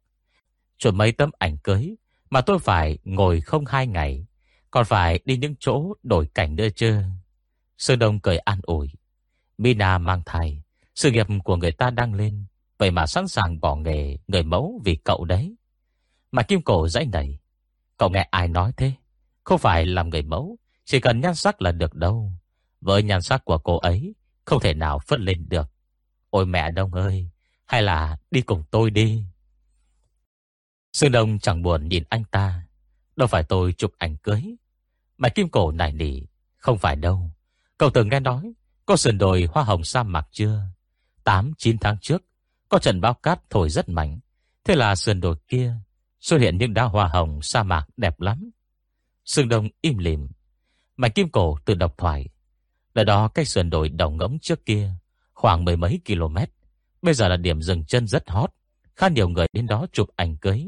Có người nói, Đồi đồng ngỗng trước kia cũng có hoa hồng sa mạc Về sau thì mới mất hoàn toàn Không chừng những đóa hoa hồng ấy Đời thổi từ đồi đồng ngẫm qua đấy Cậu không có hứng thú thật sao Ăn hết mì Sơn Đông bưng bác lên húp canh, rồi rút khăn giấy ra lòng miệng. Hiện giờ đường mập đang giúp liễu thất trông coi cửa hàng đá cảnh. Cậu rủ cậu ta, bên đầu cậu ta có hứng thú. Tôi không tin cũng không nghiên cứu về mấy loại đá gì đó. Mạnh kim cổ tức giận. Có cần tôi nói thẳng tuẹt ra không? Ý tôi là khổng ương và người Sơn Trà đều chưa tìm được. Hoa hồng sa mạc bị thổi sang đấy. Có khả năng họ cũng bị thổi đến đó thì sao? Không đâu. Mạch kim cổ vẫn khăng khăng. Sao cậu biết? Sương Đông đứng dậy. Tôi còn có việc. Đi trước đây. Nhớ trả tiền giúp mẹ nhé. Mạch kim cổ chỉ nghe được câu trả tiền giúp. Không hề nghi ngợi. Để lấy ví tiền trong túi. lông rút tiền ra. Cuối cùng anh ta mới vỡ lẽ. sườn đồng khôn kiếp. Đã chiều tôi. Lại còn lừa tiền của tôi nữa. Anh ta vừa lao ra cửa. Lại bị khói xe phả hít vào mặt.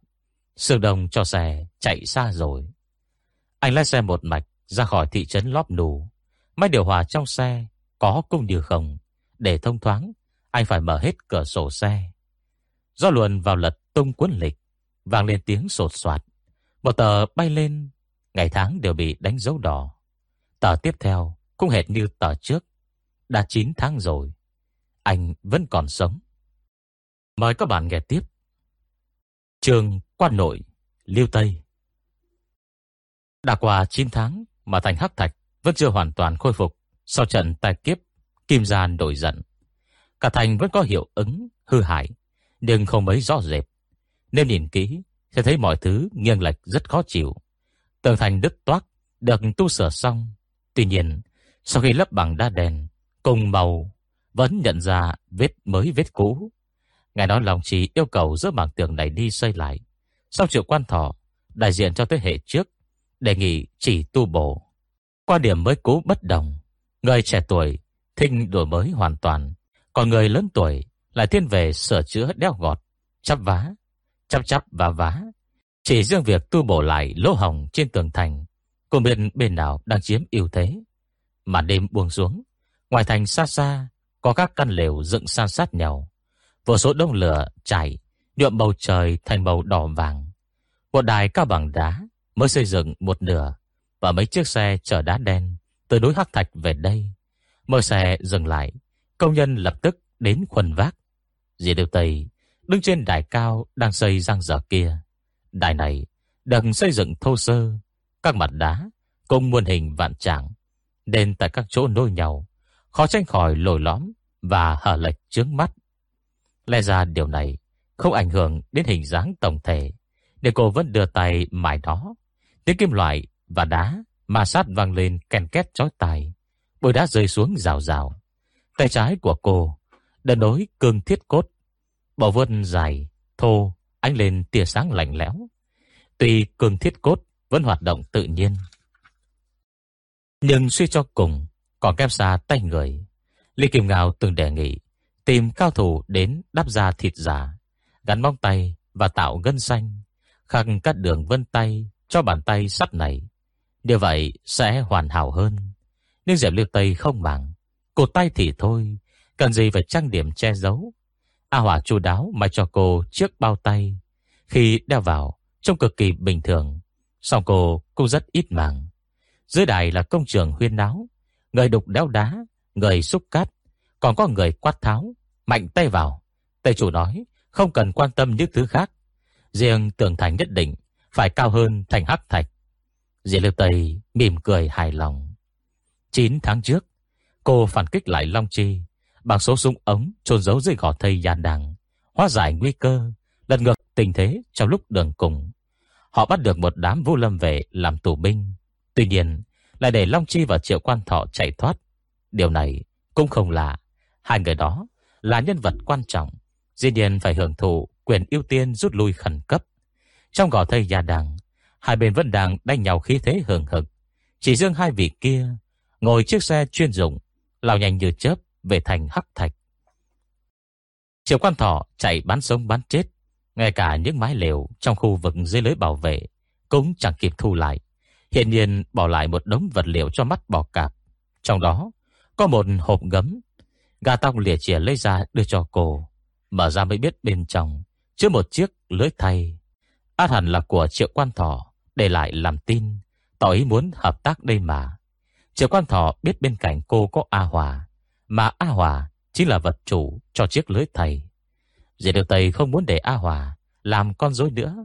Sau A Hòa bày tỏ mình không quan tâm, Cô ấy viết chữ cho cô đọc, Bảo mình nói chuyện được, Vẫn tốt hơn cầm nhiều.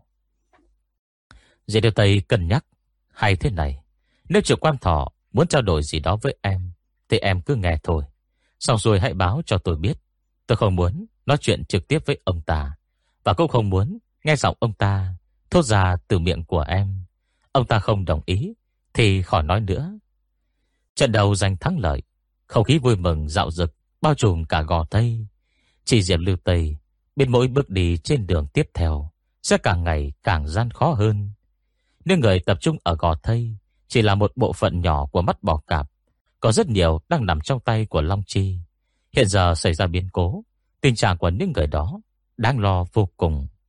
Quan ngoại cấm buôn bán súng ống, Cô phải mua ở chợ đen Mới có được súng ống này từ nước ngoài. Đạn bán già một viên, là mất một viên. Vừa xuất hiện, đã mang uy lực kinh người. Đám anh điều về kia, Bất ngờ không kịp phòng ngự. Hoàng sợ rút lui, nhiều hơn là bị đánh lui. Chỉ dựa vào việc này, Vẫn không đủ khiến quan đội dung chuyển. Tuy nhiên, Diệp Lưu Tây Không còn lựa chọn nào khác. Thời gian trôi đi, chẳng đợi một ai. Từ gò thây đến thành hắc thạch, Chỉ là con đường một chiều thẳng tắp. Chỉ tiến, chứ không thể lui. Cô chưa hề ngơi nghỉ khắc nào. Cơ thế ra mặt chém giết. Bao vây, Bị bao vây, Bị chia tách rồi lại tụ họp. Thằng lớn thằng nhỏ, Thất bại tàn tác. Tất cả đều trở thành chuyện cơm bữa. Ngay cả trong giấc mơ, Cũng toàn là chiến đấu giết chóc. Có lần cô kể lại giấc mơ cho A Hòa nghe. A Hòa bùi ngồi Ban ngày đánh giặc còn chưa đủ, Nằm mơ vẫn phải đánh. Chị Tây à trong mơ chỉ cứ bỏ chạy đi. Đâu ai biết chị mà cười đâu. Dì Đều Tây ngẫm nghĩ, Cũng đúng, Lúc nằm mơ lần nữa, Cô bèn quay đầu bỏ chạy. Xong vừa mới xoay người lại, Thì lập tức xứng sở Qua ra trong mơ, Cô vẫn phân biệt rõ ràng Hai vùng trời khác nhau. Cô đứng ở làn danh, Trước mặt là chiến trường do tanh mưa máu, Phía sau là sa mạc mênh mông, Trời đất hoang vu, Trên bầu trời cao vời, Treo vầng trăng tròn vằng vặc ông cây gai lạc đà, In tranh trách trên nền cát giống như Mặt đất đang nở hoa. Sương đồng đứng tựa vào xe Việt giã, Cười nói, Lưu Tây, Anh đến đón em về đây. Mắt Diệp Lưu Tây bông đỏ hoe, Cô siết chặt chuôi dao trong tay, Lắc đầu, Chưa được, Vẫn chưa được. Từ đó, mỗi khi nằm mơ, Cô không bao giờ quay đầu lại nữa. Chỉ có một lần ngoại lệ, Cô chạy một mạch về phía Sương Đông Mãi đến khi tới trước mặt anh mới cất lời. Sương Đông, Em muốn nói cho anh biết một việc. Sương Đông mỉm cười dịu dàng. Em nói đi Nhưng cô lại lặng thinh, Cô xảy thai rồi. Cô không biết mình mang thai. Lúc đứa bé mất, Mới biết là mình từng có. Cô đưa hai tay lên bưng mặt, Từ từ ngồi xổm xuống. Mặc nước mắt tuôn qua kẽ tay. Bật khóc thảm thiết, Rồi choàng tỉnh. Trong lều tôi đen như mực, Tiếng rên rỉ đau đớn Loang thoáng truyền vào. Dì Đeo Tây đứng dậy, Khoác áo đi ra khỏi lều. Trong không khí Đồng đạc mùi máu tanh và khói lửa. Cô đi lành quanh danh trại nhách nhác Sau trận ác chiến rất lâu. Nguyên nhân cô muốn tạo phản ban đầu Là vì mối thù tàn sát thôn. Mối hận bị nô dịch, Chứ ngoài ra không có gì khác. Cô chỉ muốn đẩy những kẻ có lỗi với mình Xuống địa ngục. Sau khi đọc bức thư lệ vọng đông để lại, Trong lòng cô dấy lên Hồng tâm tráng khí, Muốn làm chủ thành hắc thạch, Muốn xoán ngồi đoạt vị, Muốn tận mắt chứng kiến đám vô lâm vệ Và phương sĩ xưa này Cao sang quyền quý, Phải sợ chết khiếp Và biến thành tù nhân của cô. Cô mở bác cổ yêu giá Nhằm hai mục đích, Thả yêu ma già, Nhưng vẫn chế ngự nó Rồi giết nó. Yêu ma cũng là tài nguyên, Đều là bị phong ấn trong yêu giá. Tổ chức mắt bỏ cạp, Nuôi một nhóm phương sĩ có năng lực điều khiển và trừ yêu. Nếu kiểm soát được yêu ma Thì có thể dùng để đối phó với thành hắc thạch. Sau khi sương vương Cô sẽ tuyệt diệt yêu ma ở Ngọc Môn lần nữa. Yêu ma chết hết Cổng Ngọc Môn Quan tự khắc mở ra, Không phải rất tốt sao? Cô chỉ nghe báo cáo nhóm Sơn Trà, Bất hạnh gặp nạn rồi thôi. Còn việc ném người chết làm thức ăn cho mắt mổ. Chẳng may may khiến cô băn khoăn. Có cầu Một tướng công thành, Vạn thây khô. Tại sao cô phải lan tan Về những chuyện nhỏ nhặt này chứ? Mai cho đến khi yêu xương đông, Cô mới phát hiện Bất cứ bộ xương khô nào Bị vứt bỏ Đều là từng một con người Sống sờ sờ có tình cảm, Có nước mắt. Từ lúc bản thân nếm trải sự mất mát, Cô mới phát hiện vinh quang, Luôn được xây đắp từ vô số những điều đã mất Và chẳng còn sức hấp dẫn lớn lao Với cô như ngày xưa nữa. Thế cuộc quan nội sẽ ra sao đây? Một tay cô sáng lập ra mắt bỏ cạp. Hiện giờ quá nhiều người đi theo cô. Phải thu xếp cho những người này thế nào đây? Chẳng lẽ cô lại dùng bạo lực, Khắc chế bạo lực, Làm chủ thành hắc thạch mấy mươi năm, Để rồi vượt chết không lâu, Thì Vũ Lâm Vệ và Phương Sĩ Thành công phản kích giống như lệ vọng đông. Lê vọng đông đã dây lên con sóng cả. Đáng tiếc sau cơn sóng đó, Máu tươi giản rủa Mà lại chẳng thay đổi được điều gì. Cô hy vọng lần này Sẽ có một cái kết vẹn toàn, Viên mãn hơn cho tất cả mọi người, Tránh đổ máu quá nhiều. Nếu chuyện giải quyết được Bằng cách thương lượng Thì không cần phải đổ máu tương tàn. Nếu lục bàn thảo Có thể cười nói Thì đừng dương cung bạt kiếm. Nếu mọi cuộc đàm phán Đều là kết quả đánh cược dựa vào thực lực. Không có 9 tháng đau khổ đẫm máu vừa qua, Không có binh lính hừng hực khí thế, Áp sát cổng thành, Thì cô cũng không thể Ngồi vào bàn đàm phán này được. A Hòa đi đến gần đài cao gần đầu gọi, Chị Tây, Sắp đến giờ rồi, Chúng ta chuẩn bị xuất phát thôi.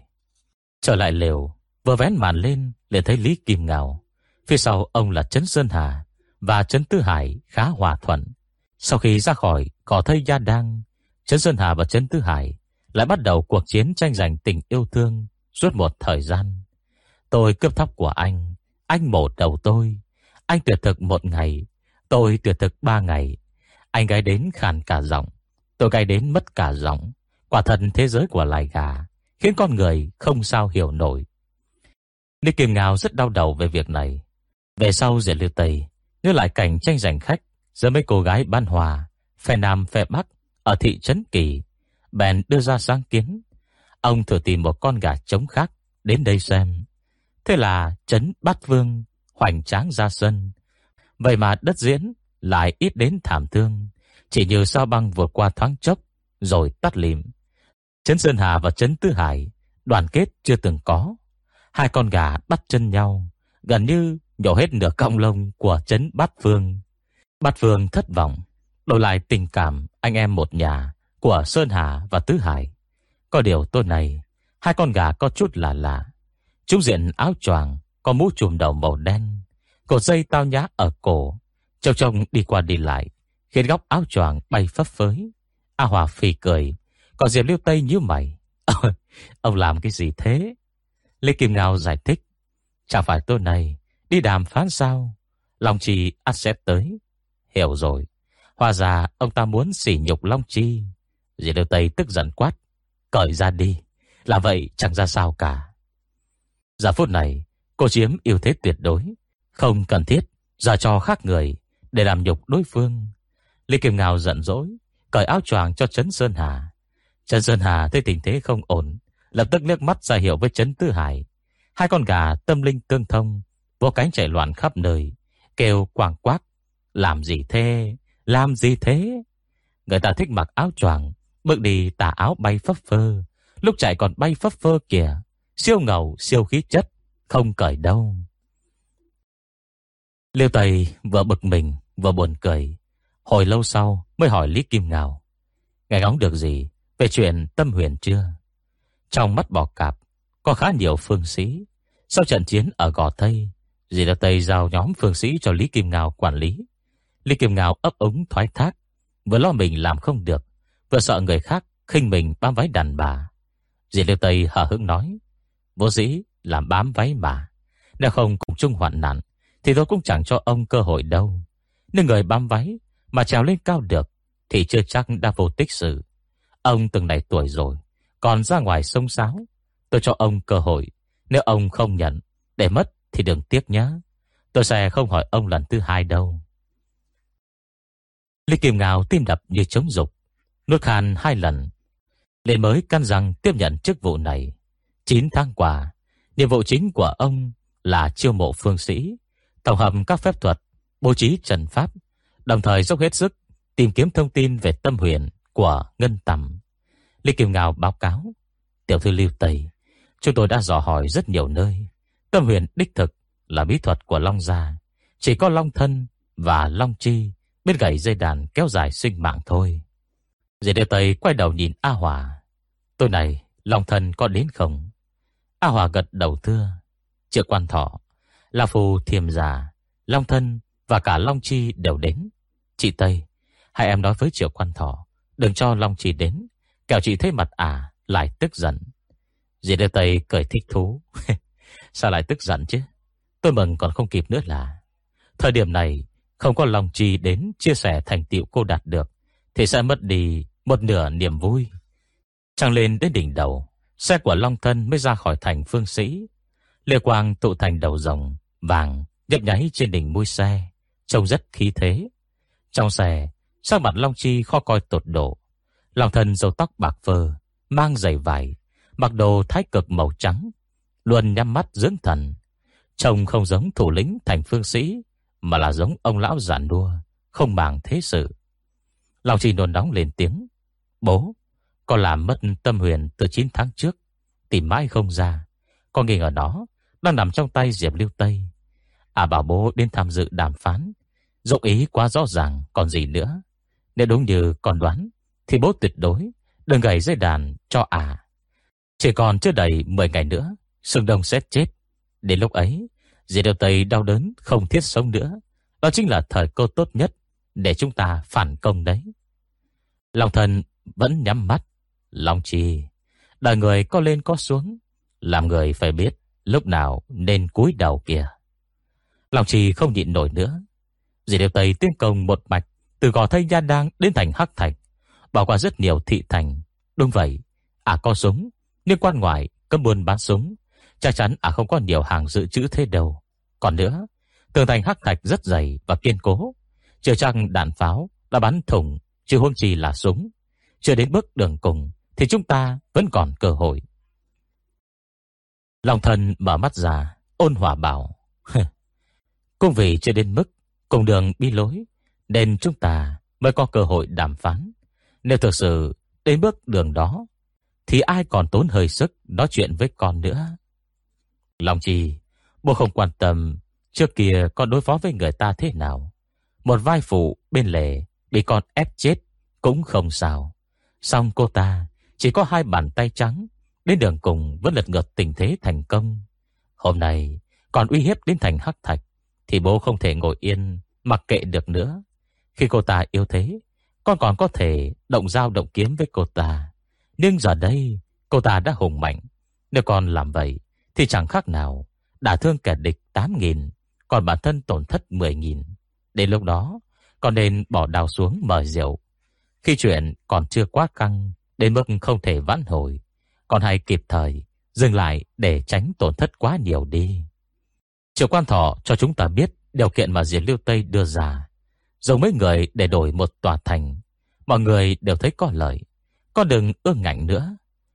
Còn hãy bàn đến chuyện gầy dây đàn, còn Vân không chịu tiết lộ. Cao Thâm và Giang Tràm Đang ở đâu à? Thầy Long Chi bướng bỉnh im lặng. Long thân gằn giọng. Long Chi Cuối cùng à mới chịu lên tiếng. Còn nhốt Cao Thâm ở mỏ vàng, Nhưng hắn trốn thoát từ mấy tháng trước rồi. Sơn Bồn không mở lần nào. Đồng nghĩa với hắn, Không thể rời khỏi mỏ. Có điều người của ta lục soát toàn bộ núi vàng Mấy lần Và không tìm ra hắn. Khi vô vệ Đoán hắn trốn vào đường hầm. Bố cũng biết đấy. Đường hầm mỏ vàng Dương điều mạng nhện Ngày xưa Diệp Lưu Tây núp trong đó Nhiều năm mà vẫn không bị phát hiện. Vậy còn Giang chạm Lòng Chi im lìm. Lòng thần nhìn con gái chốc lát Nói đầy ẩn ý. Lòng Chi Nước người không xứng, không đáng Cũng không thể. Dù có cương cầu đều chẳng ý nghĩa.